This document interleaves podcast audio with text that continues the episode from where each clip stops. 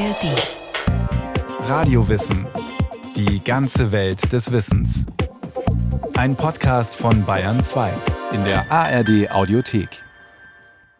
Nordlichter sind wunderschön. Diese grünen und pinken Himmelsbänder ziehen ganze Scharen von Touristen und auch von Forschenden, unter anderem nach Nordnorwegen. Wie genau sie entstehen, ist noch immer nicht wirklich klar. Da gibt es noch viel zu forschen. Aus aller Welt zieht es die Menschen ins nordnorwegische Tromsø, wenn nach der langen Mitternachtssonne die Nächte im Herbst wieder länger werden. Urlaub in der Polarnacht? Unbedingt. Denn hier geht es um ein Naturschauspiel, für das es dunkel sein muss. Das Nordlicht. Das kann an einem Abend mal ganz ruhig beginnen und dann wird es plötzlich ganz wild und die Menschen weinen und schreien. Andere werden ganz still. Das ist wirklich unglaublich mächtig, wenn der ganze Himmel explodiert. Gunnar Hildunen ist als Nordlichtjäger eine Institution in Tromsø. Seit rund 20 Jahren ist er mit Gästen unterwegs, auf der Jagd nach dem grünen Gold des Nordens. Wir haben hier viele Berge und Fjorde. Deswegen ist das Wetter regional sehr verschieden.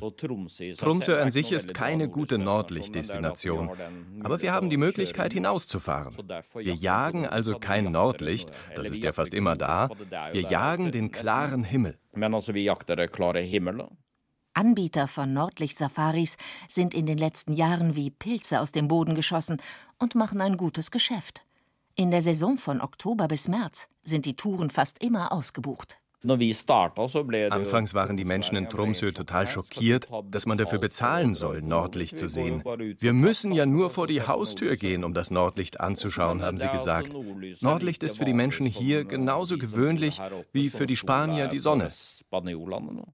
Nun arbeite ich schon seit vielen Jahren mit dem Nordlicht eigentlich. Aber jetzt, wenn ich draußen bin, schönes Wetter ist, also begeistern tut einen das trotzdem, egal wie oft man es gesehen hat. Nicht nur Touristen sind in Tromsø auf der Jagd nach dem Nordlicht. Auch für Wissenschaftlerinnen wie Theresa Rexer ist Tromsø the place to be. Theresa Rexer ist Astrophysikerin. Die Deutsch-Norwegerin arbeitet an der Universität Tromsø. Ihr Forschungsgebiet das Nordlicht. Aus der Wissenschaft gesehen ist das Nordlicht wie so eine Signatur von den Prozessen, die im Weltraum passieren. Zufälligerweise können wir es sehen, was eigentlich ziemlich cool ist. Die, die meisten Sachen, die im Weltraum passieren, können wir nicht wirklich sehen. Wir haben Satelliten, wir haben Kameras und wir haben Radare. Das sind alles winzige Messungen an kleinen Stellen von einem riesigen System. Das ist wie mit einem Fischerboot versuchen, das Meer zu beschreiben. Das ist schwierig. Nordlicht hingegen lässt über einen größeren Bereich des Firmaments hinweg Rückschlüsse zu auf das, was im Weltraum über unseren Köpfen geschieht. Doch woher kommen die grünen Bänder und Vorhänge, die über den Himmel tanzen, manchmal ins Violette und Rote wechseln? Dank der Weltraumforschung wissen wir heute ziemlich genau, wie das Nordlicht tatsächlich entsteht, erzählt Theresa Rexer. Doch schon immer haben sich die Menschen Gedanken gemacht die diese Himmelsphänomene beobachtet haben. Sind unter dem Nordlicht gezeugte Kinder wirklich besonders klug und schön? Sind Nordlichter die leuchtenden Seelen der Vorfahren? Sind es die schimmernden Rüstungen der Walküren? Göttliche Botschaften an die Menschen? Am fünften des Monats öffnete sich der Himmel, vom Norden kam ein flackerndes Feuer, und ringsum war ein Glänzen, und darin, im Feuer, sah es aus wie Bernstein. Prophet Ezechiel, Kapitel 1 Mitten darin war die Gestalt von vier Wesen. Was sich zwischen den Wesen hin und her bewegte, hatte das Aussehen von Fackeln. Was oft als schönste Nordlicht beschrieben ist, ist ja, wenn wir diese großen geomagnetischen Stürme haben, die von der Sonne kommen, in das Magnetfeld der Erde eintreten und dann zu uns. Und dann sieht man auch weiter am Süden Nordlicht und dieses, was tanzt, sich über den ganzen Himmel ausbreitet. Das dauert dann einen Tag oder zwei oder drei, je nachdem, was für ein geomagnetischer Sturm das ist. Und dann ist vorbei. Manchmal kann man am Himmel in klaren Nächten verschiedene Erscheinungen beobachten, Spalten und Rinnen und blutrote Farben. Aristoteles, Meteorologica. Der Grund für die kurze Dauer dieser Erscheinungen ist, dass die Kondensierung flüchtig ist. Wenn man weit im Süden ist, da ist es dann so, dass das Nordlicht nicht direkt über einem ist. Und dann guckt man praktisch von der Seite rein und sieht das Nordlicht, was halt etwas höher in der Atmosphäre ist. Und das rote Nordlicht ist einfach höher, über dem Grün drüber. Wenn man genau drunter stehen würde, würde man das Grüne und das Rote sehen. Die Himmelsfeuer gibt es in verschiedenen Formen, wie ein Komet, wie glühende Lichter, mal still an einem Ort, mal wirbelnd in der Luft. Seneca, Naturales Questiones. Sie erscheinen in vielen verschiedenen Farben. Manche sind tiefrot, andere blass wie substanzloses Feuer, manche funkeln, andere leuchten orange. Plasmapartikel, es gibt den Zustand der Dinge ist fest, so wie Eis, dann gibt es flüssig, Wasser, Gas, gibt es Wasserdampf und der nächste Zustand ist Plasma. Das heißt, man geht von Gas zu Plasma, dann sind die Atome nicht mehr zusammen, sondern teilen sich in Elektronen und Ionen, also positiv geladene Partikel und negativ geladene Partikel. In diesem Jahr erschien nach Sonnenuntergang ein rotes Kreuz am Himmel. In Sussex beobachtete man wundersame Schlangen. Anglo-Saxon Chronicle, 774 nach Christus. Es fängt an mit diesen Explosionen auf der Sonne. Und wenn so eine Explosion auf der Sonne ist, dann wird Plasma in den Weltraum verteilt und manchmal trifft uns das. Einige sagen, das Licht nehme seinen Schein von dem Feuer, das rings um die äußersten Meere sich windet. Königsspiegel, ein mittelalterliches Lehrwerk, Norwegen um 1250. Andere haben auch behauptet, dass zu der Zeit, wenn der Lauf der Sonne unter der Erde in der Nacht vor sich geht, dass ein gewisser Schimmer von ihren Strahlen auf den Himmel fallen könne. Wenn dieses Plasma das Magnetfeld der Erde trifft, dann kann es in unser Magnetfeld eintreten und dann fliegt das Plasma durch unser Magnetfeld entlang, also an den Magnetfeldlinien, wenn ich es jetzt zeichnen würde, und wird dadurch in unsere Atmosphäre geschleudert und zwar an den Punkten, wo das Magnetfeld in die Erde reingeht, das heißt am Nordpol und am Südpol. Ein grausam und erschröcklich Wunderzeichen. Am 28. Tag des Christmonats Dezember, Anno Domini 1560, hat sich ein großer, breiter, länger Feuerflammen vom Himmel heruntergelassen.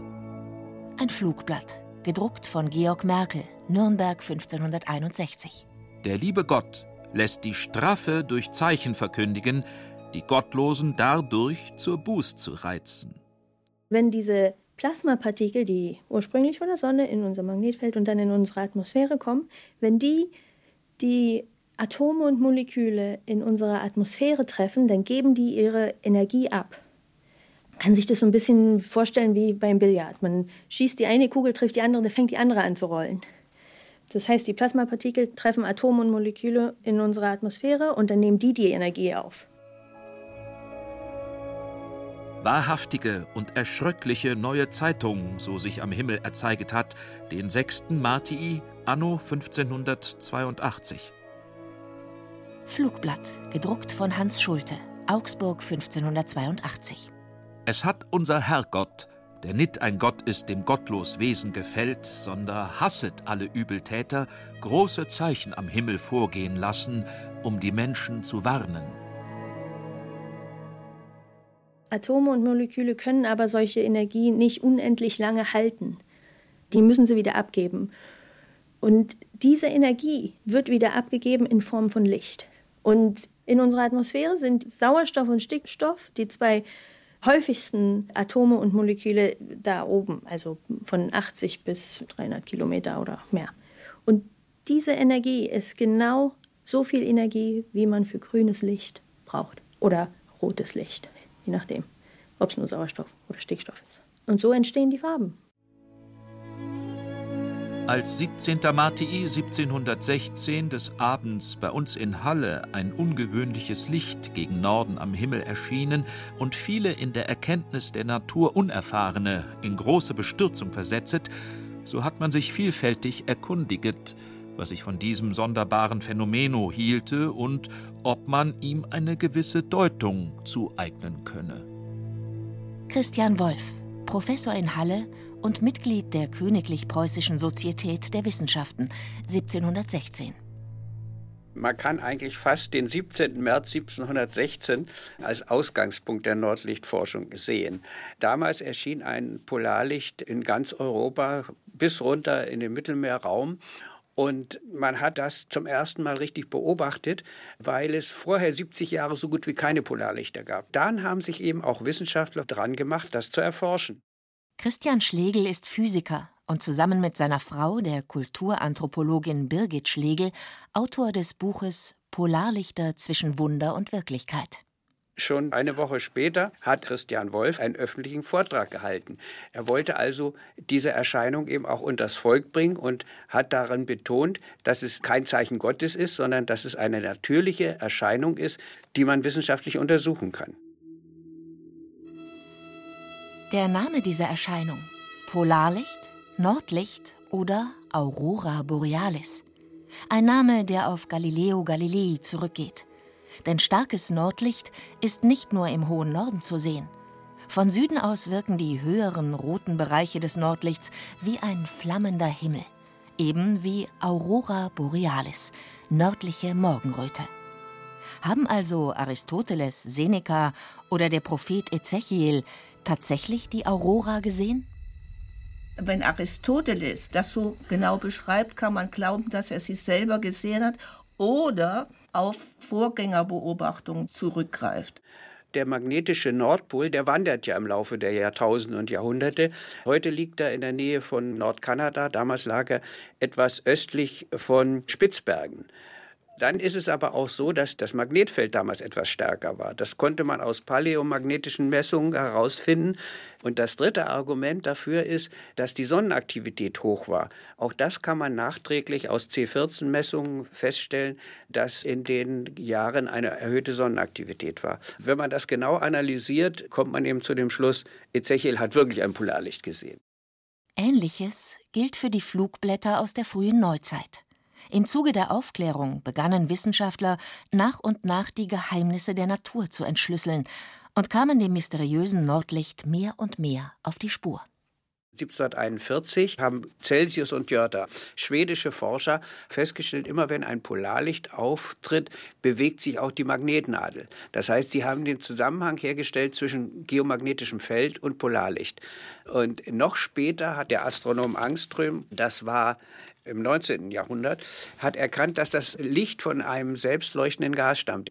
Und dann nochmal 100 Jahre später hat man erkannt, dass das letztlich Teilchen sind, die von der Sonne gesteuert in die Erdatmosphäre einfallen und die das dann zum Leuchten anlegen. Wegweisend war dabei der norwegische Forscher Christian Birkeland. Ohne von der Existenz von Sonnenstürmen und Elektronen zu wissen, vermutete Birkeland, dass kleine Teilchen aus der Sonne der Grund für das Nordlicht sein könnten. Doch es sollte noch bis in die Mitte des 20. Jahrhunderts dauern, bevor mit Hilfe von Satelliten Birkelands Sonnenteilchentheorie bewiesen werden konnte. Astrophysiker Juha Virinen von der Universität Tromsø ist solchen Sonnenteilchen auf der Spur. Er forscht unter anderem mit einer der leistungsstärksten Radaranlagen der Welt in der IceCat-Forschungsstation Ramfjordmuen bei Tromsø. Wenn man Plasma studiert, wird diese Technik benutzt, um die ionisierte obere Atmosphäre zu untersuchen. Wie viele Elektronen sind dort pro Volumeneinheit? Wie schnell und in welche Richtung bewegen sie sich? Ähnlich wie bei einem Schiffsradar schicken die Antennen Signale aus und messen die Reflexion. Während allerdings ein Schiffsradar recht große Boote anpeilt, misst und untersucht Juha Virinen mit stark gerichteten Radarimpulsen winzig kleine Plasmateilchen in über 100 Kilometern Höhe. Was wir untersuchen, ist die Physik der ionisierten oberen Atmosphäre. Wie interagieren die Sonne und der Sonnenwind, der aus der Sonne hervorgeht, mit der Erde und der Magnetosphäre der Erde? Das ist sozusagen eine magnetische Blase um die Erde herum. Und welche Energien fließen in diesem System als Ergebnis dieser Interaktion? Juha Virinen schaut eigentlich nur in seiner Freizeit in den Himmel und bewundert das Nordlicht. In seiner Forschung arbeitet er mit langen Zahlenreihen auf dem Bildschirm, die nur selten in zauberhaften Grüntönen schimmern. Die Wissenschaftler messen hier in der IceCat-Forschungsstation nicht nur, was sich über unseren Köpfen tut, sondern sie erforschen auch, welche Folgen Sonnenstürme auf die Ionosphäre der Erde haben. Um das herauszufinden, versetzen sie Elektronen in der Ionosphäre mit großen Radarantennen künstlich in Schwingung. Ein kleiner Sonnensturm, künstlich von der Erde aus erzeugt.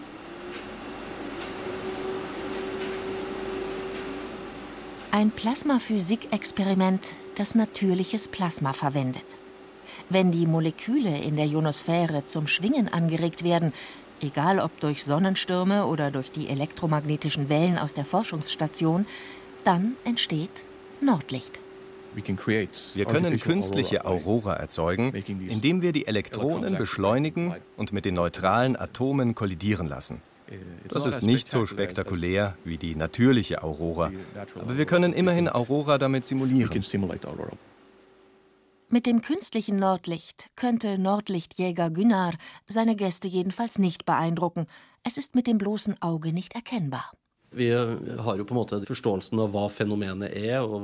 haben soweit verstanden, was das Phänomen ist und wie es generiert wird. Aber es ist mit der Nordlichtforschung wie mit der Mikroskopie. Wenn du eine neue Kamera bekommst, dann sieht man Dinge, die man vorher nie gesehen hat und für die man keine Erklärung hat.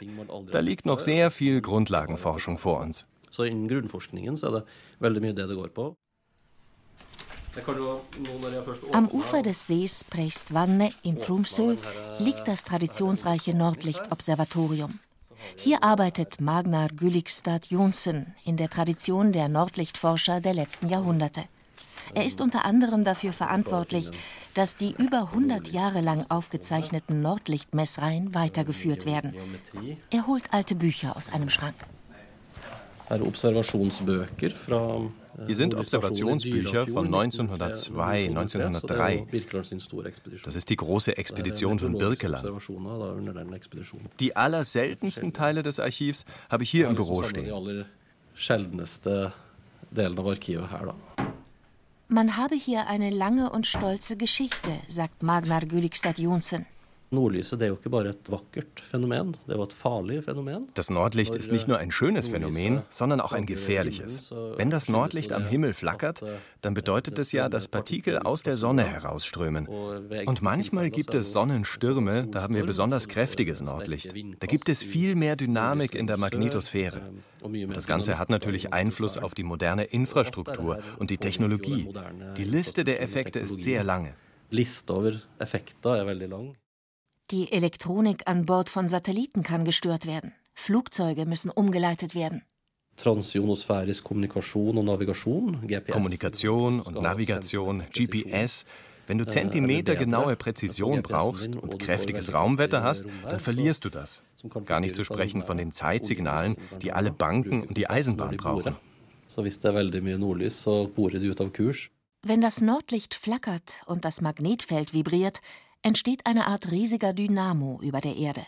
Und der beeinflusst Leitungen auf dem Boden, induziert Spannungen in das Stromnetz.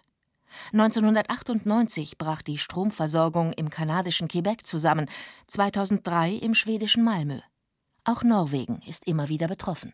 Man hört nicht so viel davon, aber das zeigt, wie verwundbar wir sind. Wir wissen eigentlich noch gar nicht, welche Effekte ein kräftiger Sonnensturm wirklich haben wird je. 1859 gab es einen schweren Sonnensturm, das sogenannte Carrington-Ereignis, benannt nach dem Sonnenforscher Richard Carrington. Og En dag da han observerte, så kom det et alvorlig blaff da, fra, på sola når han satt og tegna en solflekk. Eines Tages hat er eine kräftige Explosion auf der Sonne beobachtet. Und zwei Tage danach ist das Nordlicht aufgeflammt und man konnte Nordlicht in Ägypten und Florida und Hawaii sehen, sogar in Indien. 1921 gab es ein ähnliches Geschehen. Viele Telegrafenstationen sind niedergebrannt und die Telegrafisten haben Verbrennungen an den Ohren bekommen. Seither wurde kein so heftiges Ereignis mehr aufgezeichnet. Doch gleichzeitig sind unser Stromnetz und unsere Abhängigkeit von Energie enorm gewachsen. Der Schaden, den ein solches Raumwetterereignis verursachen würde, ist kaum vorherzusagen. Im schlimmsten Fall könnten die Energienetze in ganz Europa betroffen sein. Nur eines ist sicher. Wir hätten dann für einige Zeit genug Nordlicht, um wenigstens teilweise die ausgefallene Straßenbeleuchtung zu ersetzen. Når samfunnet mister strømmen, wenn die Gemeinschaft den Strom verliert, dann verlieren wir die Möglichkeit zu kommunizieren. Die gesamte Logistik, der Informationsfluss wird stillstehen. Krankenhäuser, öffentliche Einrichtungen können nicht mehr arbeiten, weil man keinen Strom mehr hat. In besonders dramatischen Situationen könnte die Gesellschaft im Chaos versinken.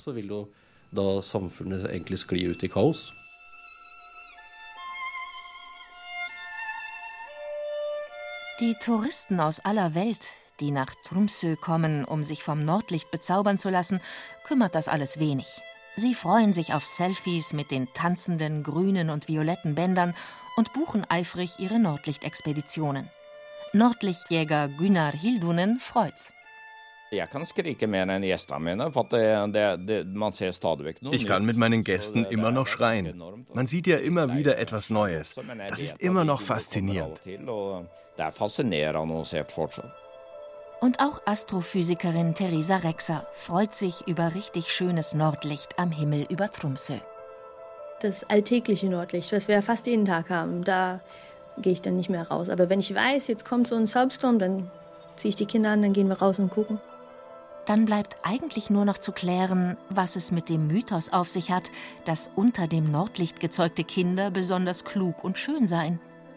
Magnar Gülikstad Jonsen, Direktor des Nordlichtobservatoriums, kann dazu mit fast wissenschaftlichen Ergebnissen aufwarten.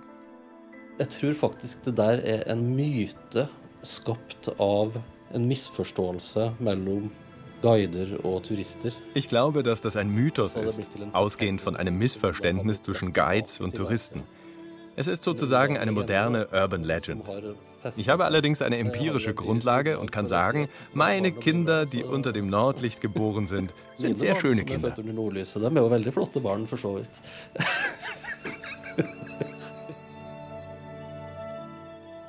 Na dann. Und solange noch nicht alle Rätsel um die geheimnisvollen Lichter in der Polarnacht gelöst sind, darf man sich auch weiterhin wundersame Geschichten erzählen. Vielleicht kommen nicht umsonst so viele junge Paare im Winter nach Tromsø. Andreas Pehl kennt das Phänomen des Nordlichts nur zu gut aus seiner eigenen Zeit in Norwegen. Wenn Sie noch mehr von Radiowissen hören wollen, uns gibt's in der ARD Audiothek und überall, wo es sonst Podcasts gibt, zum Beispiel auch Folgen über die Sonne, über den Mond oder Wetterpropheten. Mehr Informationen zu diesem Stück bekommen Sie, bekommt ihr in den Shownotes.